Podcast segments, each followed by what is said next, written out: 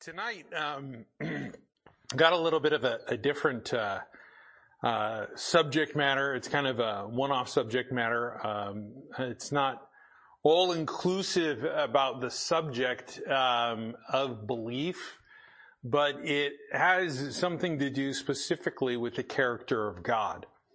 And um, you know, a lot of times I don't think that we as, you know, believers, as Christians, necessarily sit down and just contemplate exactly who God is and what He's done and how, how absolutely wonderful it is to have Him as our Lord. Um, and uh, tonight I just kind of want to focus a little bit on that um, and, and focus on a couple, uh, one specific attribute, show it an example and in light of belief and show how he he treats us.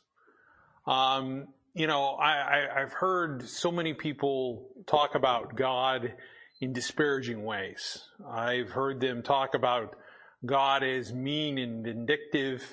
Uh, I've heard them, uh, you know, describe him as unjust, unfair, um, and you know, when we look at things in scripture in light of the word of God, those, that's obviously not true. Um, and again, you know, you have to take a look at the context of everything that goes on and the people that pull those things out of context, what it means, what specifically those, uh, um, you know, statements are made and, and, and what it's about. And again, people's understanding of the English language has dulled substantially over the course of time. But uh, uh, there's a characteristic about God that I think you know we think about, we realize, but I don't think we really truly often meditate on it. If you would, uh, let's go to Romans uh, chapter two. We're going to go to Romans chapter two. and before we get started here in earnest, let's go ahead and pray.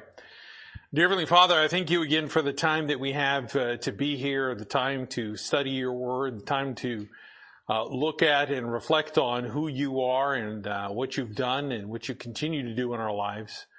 Lord, I am uh, so thankful and just so um, grateful that uh, Lord, you you continue to bestow these mercies upon us and uh, continue to teach us continue to uh, desire us to grow in you. Uh, Lord, you're you're not like uh, human beings, which are often very uh, mean and bitter and vindictive, but Lord, you're caring and loving. And uh, Lord, I just pray that we would see that tonight. Thank you again for all that you've done for us. And I pray this time would be pleasing and honoring unto you. And this I ask in your son's name, Jesus Christ. Amen. So in Romans chapter 2, there, it starts off with, uh, the inexcusable man. Uh, and he goes through, starts talking about those that judge, those that have laws, those that put laws together, and, uh, where some of the, the, the, problems lie with those that judge, but, uh, fail to judge righteously. But as we, we go through this, I, I want us to see in verse 4, uh, something very specific. In Romans chapter 2 verse 4 it says, or despisest thou the riches of his goodness and forbearance and long suffering. I want you to keep that word in mind. Long suffering, that's what we're going to look at tonight. Not knowing that the goodness of God leadeth thee to repentance. I mean, it's the goodness of God that leads men to repentance. People think it's all about, you know, that harsh conviction and and, and uh, tearing down and uh, you know, uh, you know, uh, if you will, the chastisement. But I'll tell you this: if you really truly focus on the goodness of God and not despise it, you you will you will repent very quickly, just simply because of who God is and you realize how good he is and how good he is to you when, when we really don't deserve it. Uh, it, it's amazing to think of that and amazing to, to, to think that, that, God would continue to have forbearance and long suffering. I mean, we, we, we look at examples in scripture, uh, nation of Israel. Uh, we look at examples with uh, other uh, men and women and how God just continued to, to, to bring them along and, and help them in certain situations. But what we see here is, is we're obviously talking about despising some of those, if you will, attributes of who God is. Not only the goodness, but it's specifically that long suffering. Specifically that long, that, that long suffering. We as human beings do not suffer long. It's just that, that, that that's a fact. We have a very low tolerance for stupidity. We have a very low tolerance for uh, continual mistakes. Uh, I mean, you know, we, go to a restaurant, one mistake, okay. Go to the restaurant again the next week and, um, and, uh, they do you know, something else again. You're like, mm, this is, this isn't good. And, we kind of do that whole three times a, charm. I hate to say that because if you think about what that's saying, it's awful. Uh, it's, it's a witchcraft, you know, devised term, but, uh, you know, three strikes, you're out, that type of thing. It's, it's in threes. You know, we can tolerate one, we can tolerate two, but the third time, nope, you're done. And, uh, and it's over, right? It's, it, it, and we do that even in employment and HR uh, stuff. We, we, we go through, we take a look at somebody and what do we do? We give them a verbal warning. And then we got to give them the written warning. And then we give the notice of termination. So, you know, we, we well, at least they, it's what they used to do. Nowadays, they just keep them on. But uh, it, it, back, back in the good old days, all right. But you know, when it comes to long suffering, a lot of people don't have that when they're exhibiting it towards someone else. They want people to suffer long with them, but they don't want to suffer long with someone else and helping somebody else along.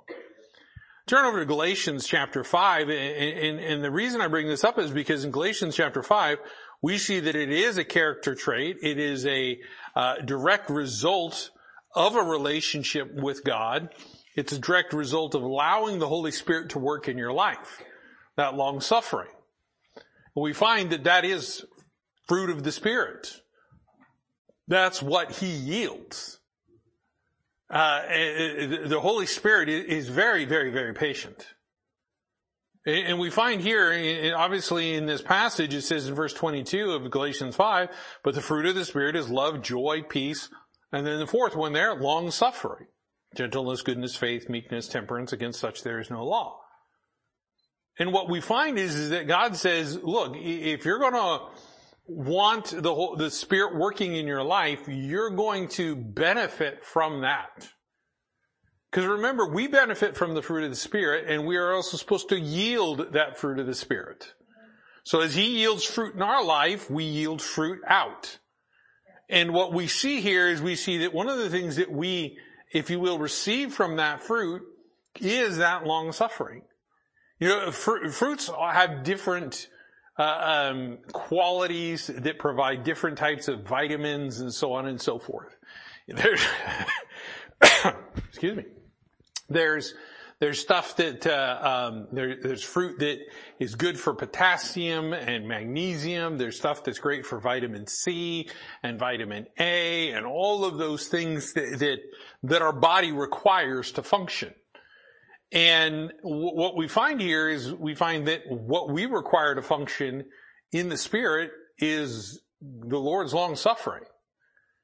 If we didn't have the Lord's long suffering, how, how long do you think we would last? We probably wouldn't make it out the building. I mean, you know, we'd probably be halfway down the steps and we're gone. But you know, the the Lord is is so gracious in this in demonstrating his work of love and demonstrating his, his kindness towards us, that he says, I'm going to yield this in your life. I'm going to give this to you so that you can function and that you can continue to move forward presenting the gospel to other people, being a witness, bringing him glory, honor, and praise. Uh, and again, if we go over to one of the, the, the, major passages of scripture that talks about long suffering, it's found over there in 2 Peter, 2 Peter chapter 3, verse that I often quote, and, and it, it's important.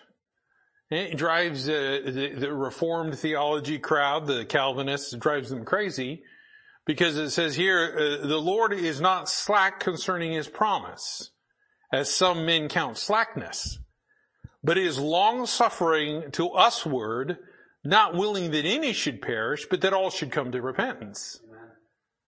And we look at that, it says that not any should perish, but that all should come to repentance. He has that desire.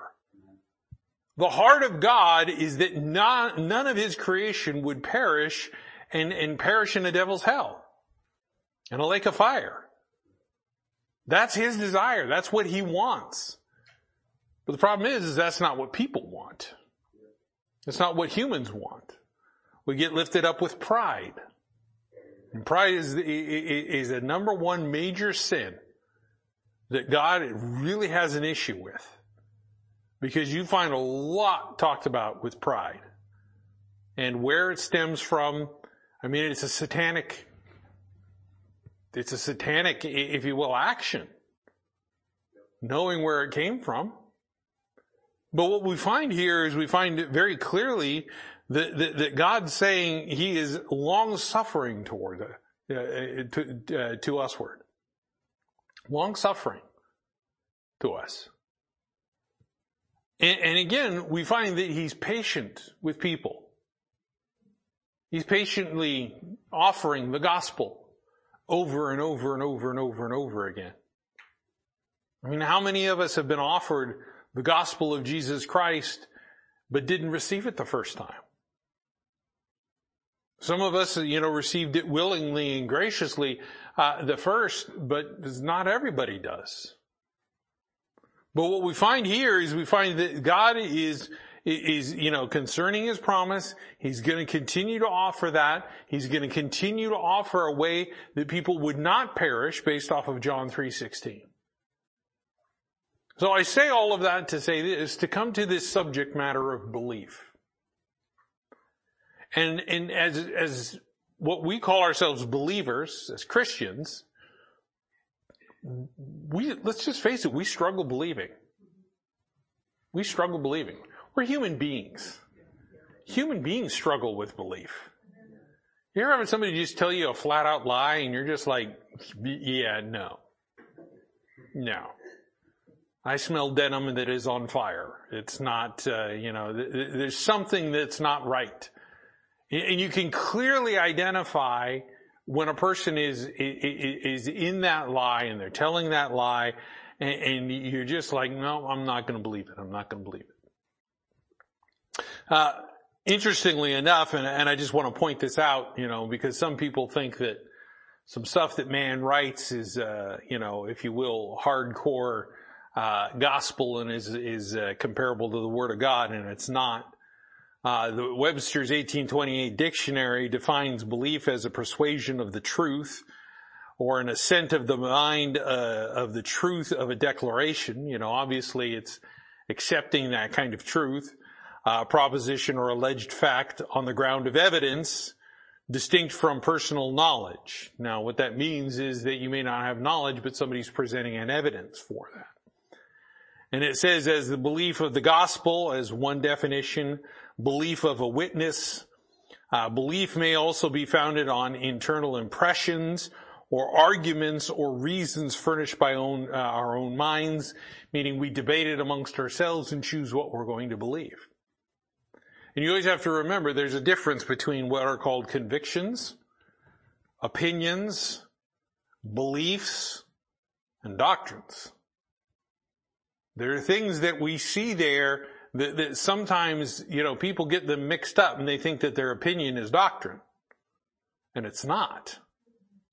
Or they think that there's a, some sort of a tradition that is a doctrinal covenant and it's not.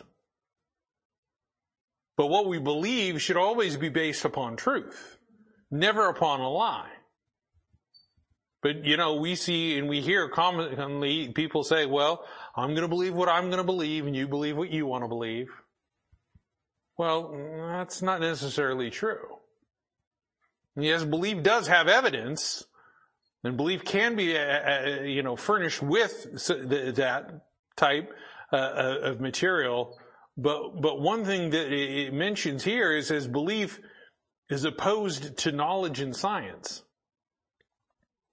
And I'm going to have to take a disagreement with Mr. Webster on that. Because my belief is based on how much I know my Lord and Savior. And the real science of the matter. The more I look at everything that is around me, the more it reveals to, uh, to me who He is. The, the stronger my belief becomes. And I want, to, I want to show you two examples of this from scripture. Uh, it, it, this may not be long tonight, um, but, but, but I want us to see two examples. And, and the first one I want us to go is to Mark chapter 9. Mark chapter 9.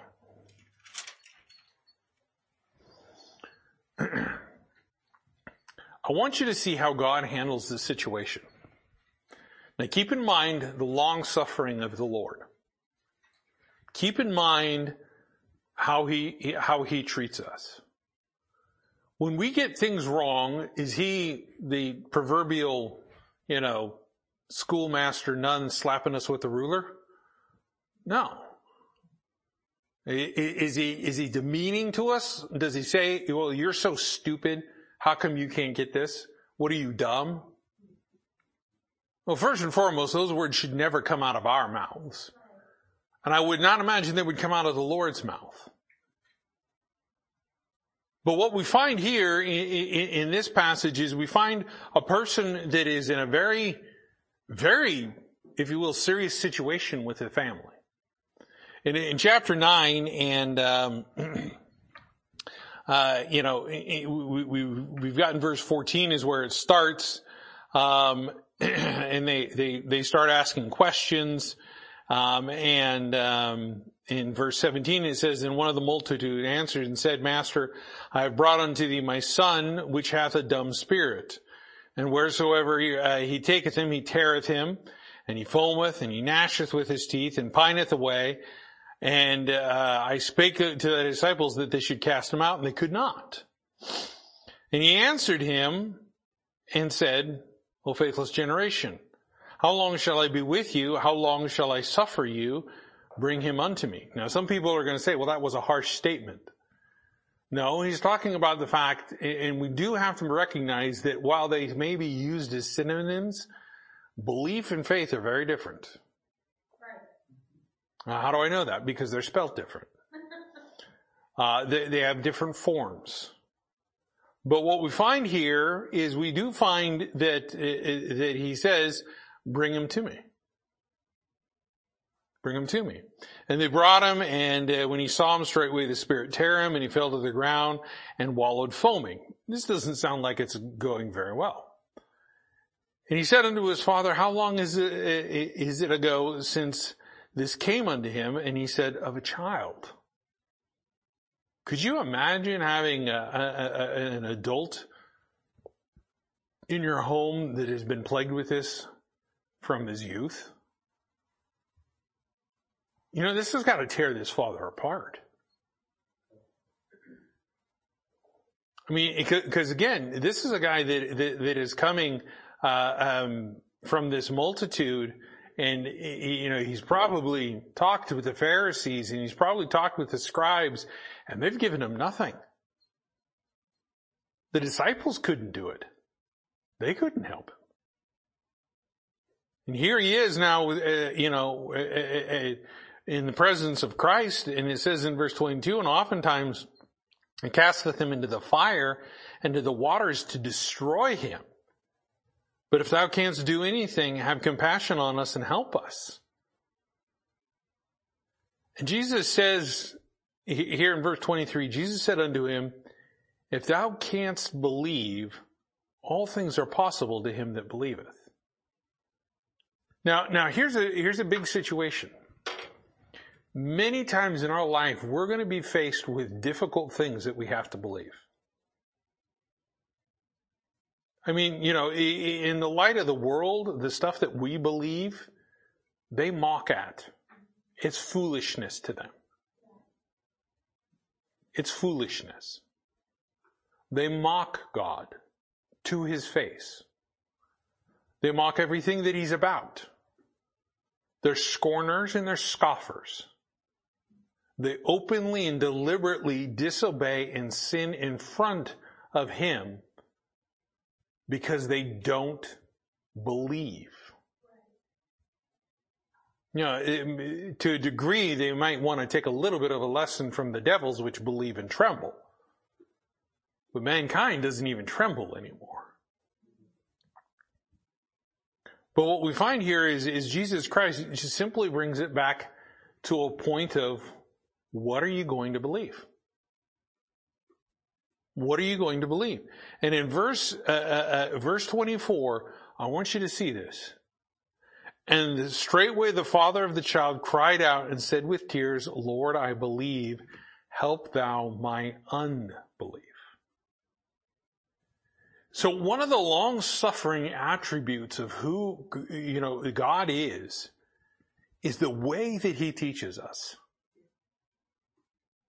And I don't think we, we, we often think about that, where we sit down and we think about how God caringly day by day, hour by hour, teaches us. Doesn't just zot us dead, doesn't just smack us across the face. You know, and you take a look at some of the other quote unquote false gods that are out there, those, those, the, what they claim to be gods, and man, they're, they're, they're brutal. They're brutal. Depending on which uh, version of the Quran you read, uh, you know, there's passages in there where it says that Allah dictates that all good Muslims must go to hell. And if you do go to hell, you and you make it through hell, you come out, you know, uh, this yellow, disfigured, twisted form. It's like, that's harsh.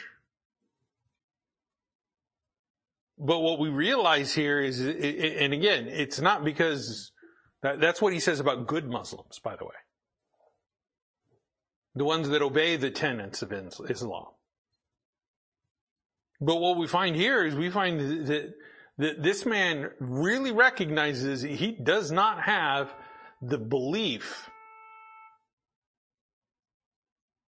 okay, does not have the belief that, uh, that, that Christ's asking him to have. There's still doubt. Aren't we glad that the attribute of God is, is that he helps us with our doubts? Let's just reflect on that for a moment. Let's just think on that. How many times have you doubted? How many times have you just been, uh, you know, to a point of where you're just like, Lord, I want to believe, but I just, I can't find it in me. It's a struggle. It's a fight. But, but, but he, he, here's what Jesus does. He doesn't chide him for his unbelief here. Now later on, he did upbraid his disciples because of their unbelief. But here in this situation, he's not doing this. What is he doing?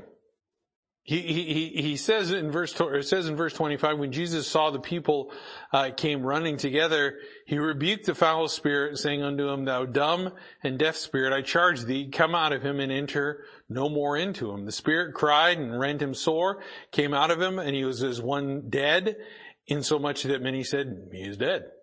But Jesus took him up by the hand, lifted him up, and he arose. what did he do? Even though the father said, I'm having a hard time believing this, Jesus, what did Jesus do? He showed him what to believe. He showed him what to believe. He demonstrated it to him.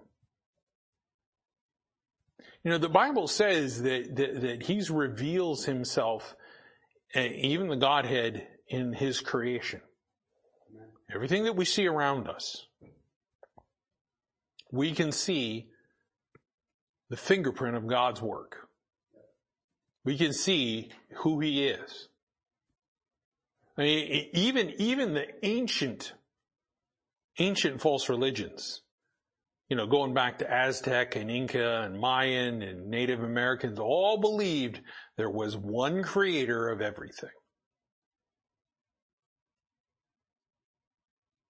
They were kind of on the right path, but then they went off into, you know, off into the weeds. but what we find here is we find that, that the Lord helps this guy his unbelief. He actually answered that cry, that prayer. Lord, help my unbelief. And what did he do? He didn't, he didn't say, well, it, once you have enough faith or once you believe enough, then that's going to happen. We, we often tell ourselves that. Well, you know, I prayed and, well, I, I guess maybe I just didn't believe hard enough or I didn't have enough faith.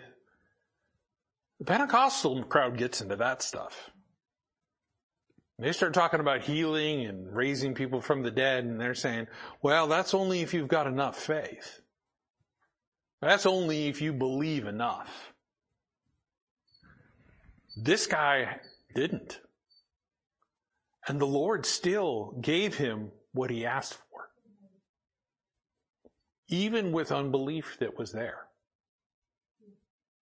Now again, I, want us to go back and, and, and again, this isn't all about belief, but this is all about the long suffering of God, how he teaches us.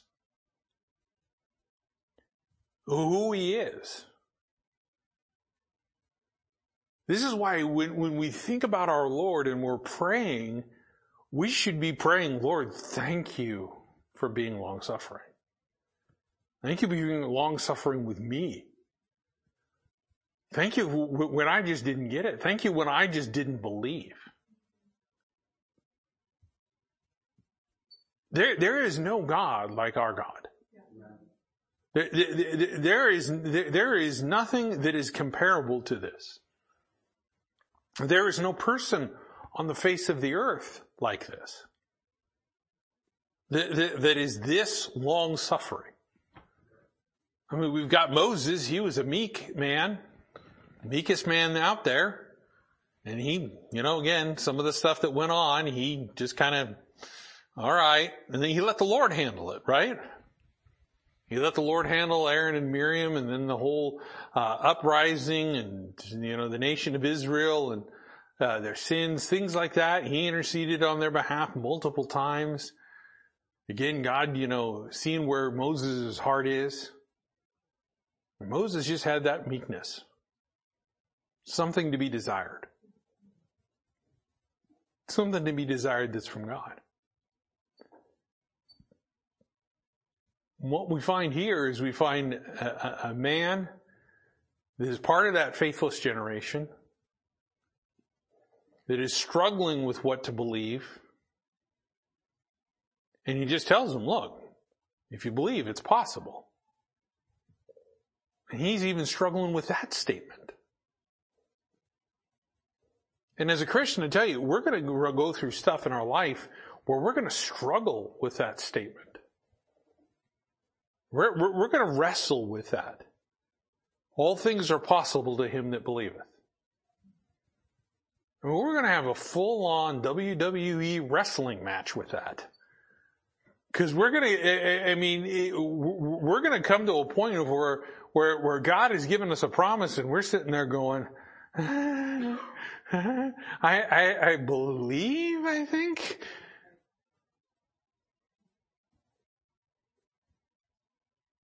But God is, uh, you know, number one, He's, He's not slack regarding His promises. We read that passage. What does He do? He just says, I'm just going to show you some long suffering. I understand your fault. I understand where the problem is. But let me show you and teach you why you can believe. And that's an amazing thing. And, and, and, as a Christian, we have to be walking circumspectly enough to be able to recognize that. We have to be able to say, up, oh, exactly. That's God showing me I can believe him. That's God demonstrating who he is. That I, uh, that I am going to trust.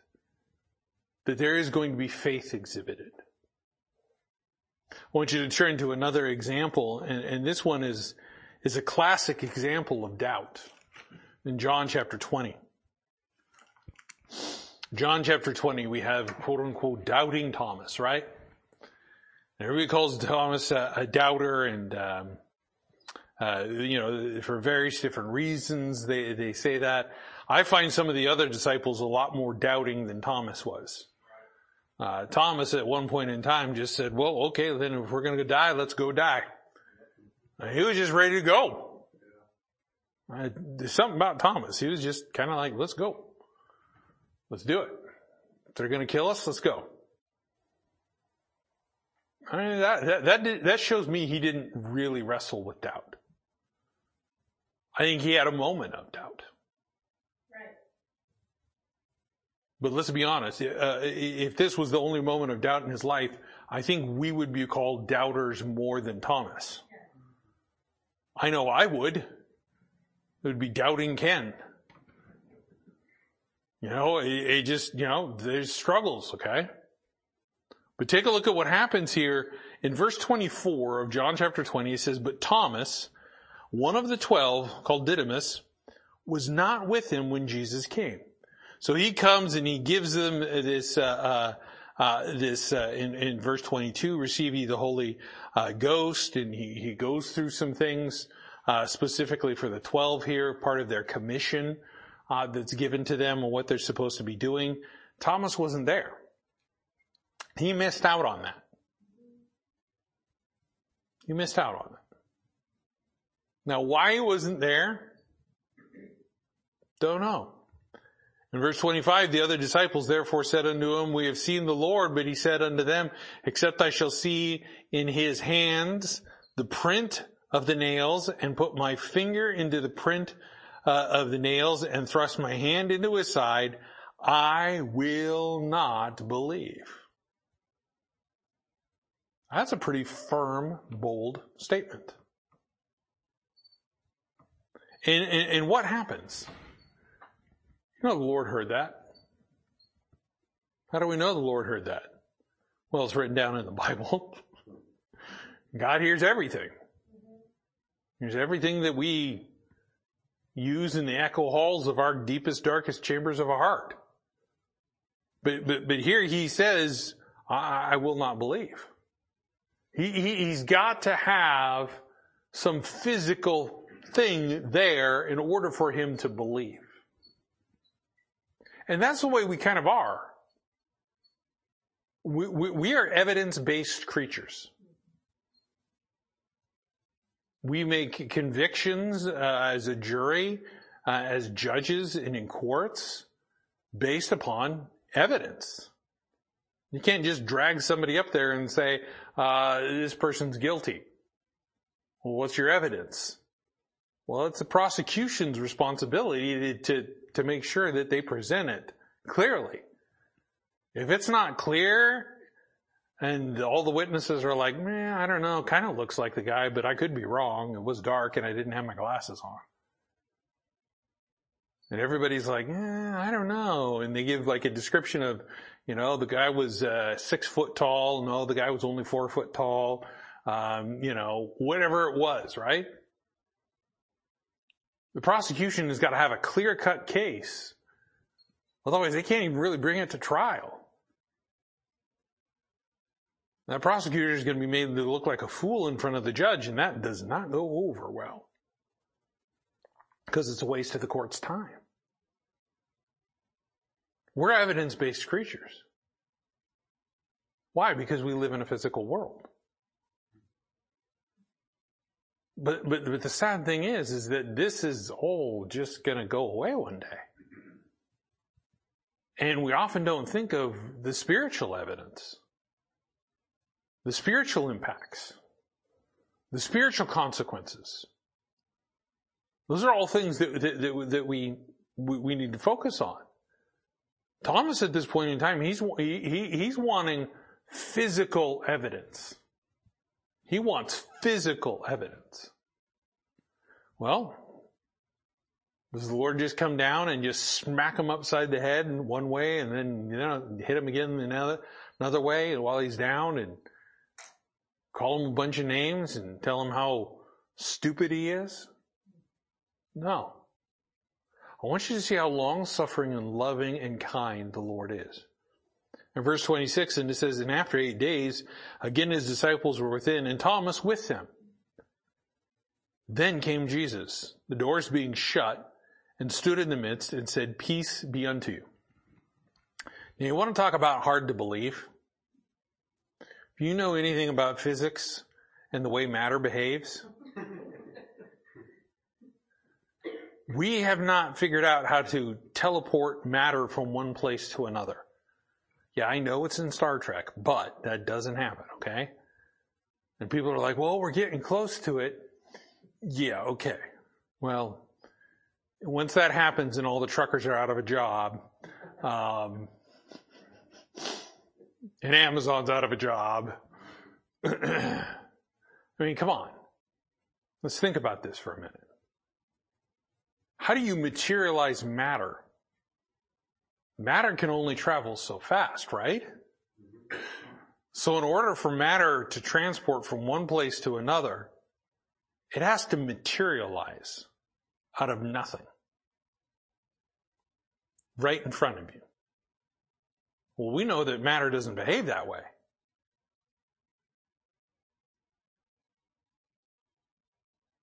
But it just did.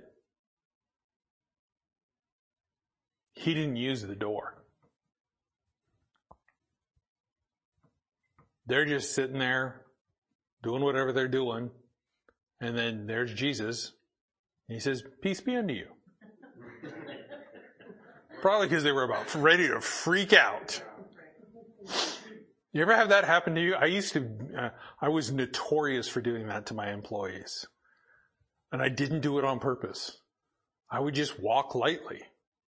I didn't think that I needed to like slam my foot everywhere I went.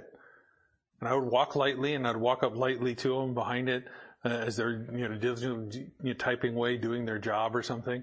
And I would walk up and I would ask them a question. I'd be like, hey, and they would jump because they weren't expecting me. I was a little bit bigger than them too, and, and you know, I, you'd think that they heard the wake of me moving through the air or something, you know, something that ruffled my clothes. I mean, they talked about putting a little cat bell on me at some point in time because I was kept scaring them. Did you imagine there you are all of a sudden Jesus is right there? And, and, and look at what he does. He appears at this point in time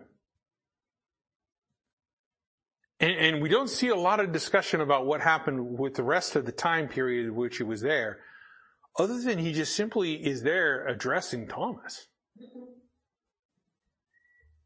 He showed up for Thomas. Thomas said, I don't believe. And Jesus said, well, we'll see about that. what does he do? He shows up. In verse 27, then saith he to Thomas, reach hither thy finger and behold my hands and reach hither thy hand and thrust it in my side and be not faithless, but believing. He cared so much about Thomas's belief that he appeared to him and said, go ahead, touch it. Go ahead.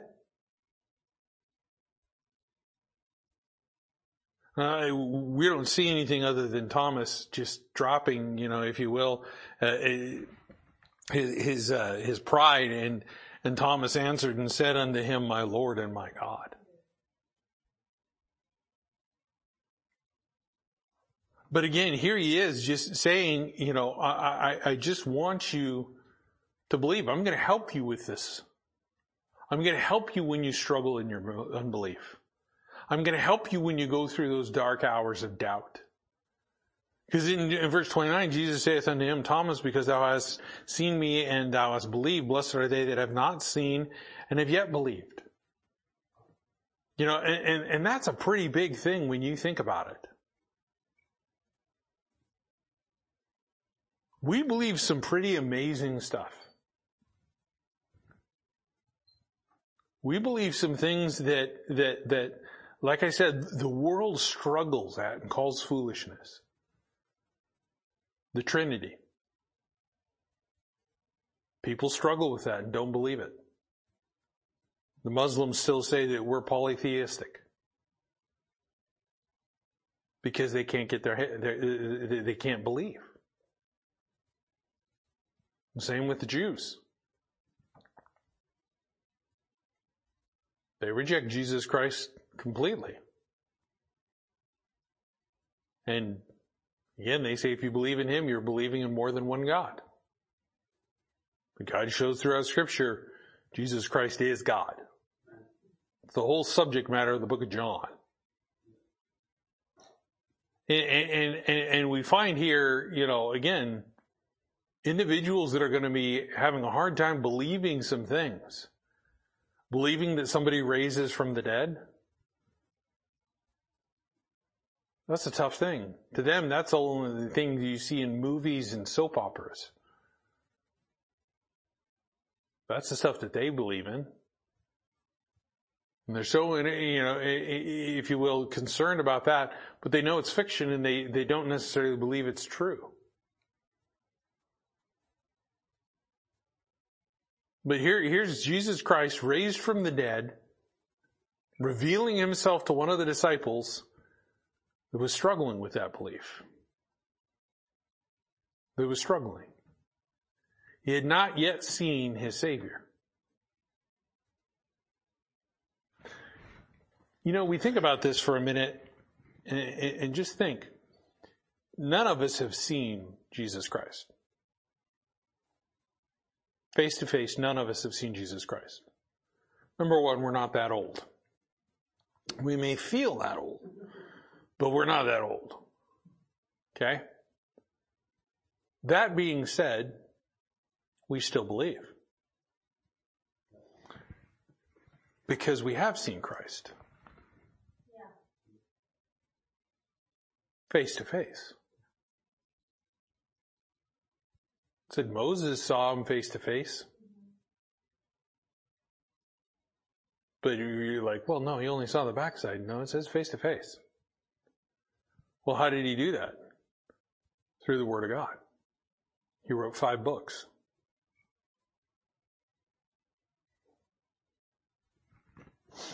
You think about this just for uh, just, just for a moment, and how God just continues to demonstrate that attribute of long suffering towards us. We struggle with unbelief. He's there to teach us. When we struggle with doubt, He's there to assure us. And I think it's one of the greatest things that, that, that, a believer can ever, ever really truly grasp a hold of that'll keep you on that path I mean, because let's face it. I mean, uh, some of us here have struggled with eternal security and assurance of salvation. I have. As a young child, I struggled with that. not a young child, I should say, older teenager, struggled with it. But again, that struggle really was not much of a struggle except for me struggling with myself. Why was that? Because I didn't have the relationship with Christ that I should have. That'll mess with your assurance right quick. If you're not where you're supposed to be and you're not doing what you're supposed to be doing and you're not in the will of God, you're going to wrestle with that. You're going to struggle. But here's an individual, or here's two individuals that, that just flat out said they had unbelief. And what does God do? He very carefully shows them that they can believe. And I, and I kind of challenge us to do this. I challenge us to, do, to really meditate on who God is. Think about Him in His attributes. His grace, His mercy, His love, His long suffering. All of these things that we know about who God is and how we see that evidenced in our life.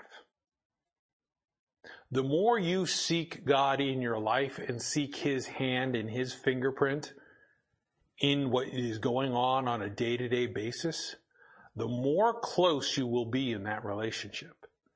Why? Because you're trying to draw near to Him. And as you draw near to Him, what does He do? He draw draws near to you. And just simply reflecting on that attribute of long suffering is going to help us when we struggle with unbelief. Lord, you, you, you, you taught these two individuals that they could believe. And by faith, I'm going to take what you put down here, I'm going to believe it. And I'm going to pray that, Lord, you'd help my unbelief. And the amazing thing is, he always does. Because he is a long suffering, caring, compassionate, gracious Lord and Savior. Let's go ahead and close with a word of prayer. Dear Heavenly Father, thank you again for the time you've given to us. I thank you again for this opportunity just to reflect on who you are and see exactly who we are. And that, Lord, we struggle with unbelief and we struggle believing many things. But Lord, I want to thank you for just being that schoolmaster and teacher that cares about us learning the lesson. Lord, may we be very yielded to your Holy Spirit, that we would learn the lessons, that Lord, we would see your hand, that the Lord, we would continue to grow in the knowledge of you and believe you more and more and more and more every single day. Thank you again, Lord, for those that are here tonight. Pray you take us home safely. And I ask and pray this in your Son's name, Jesus Christ. Amen.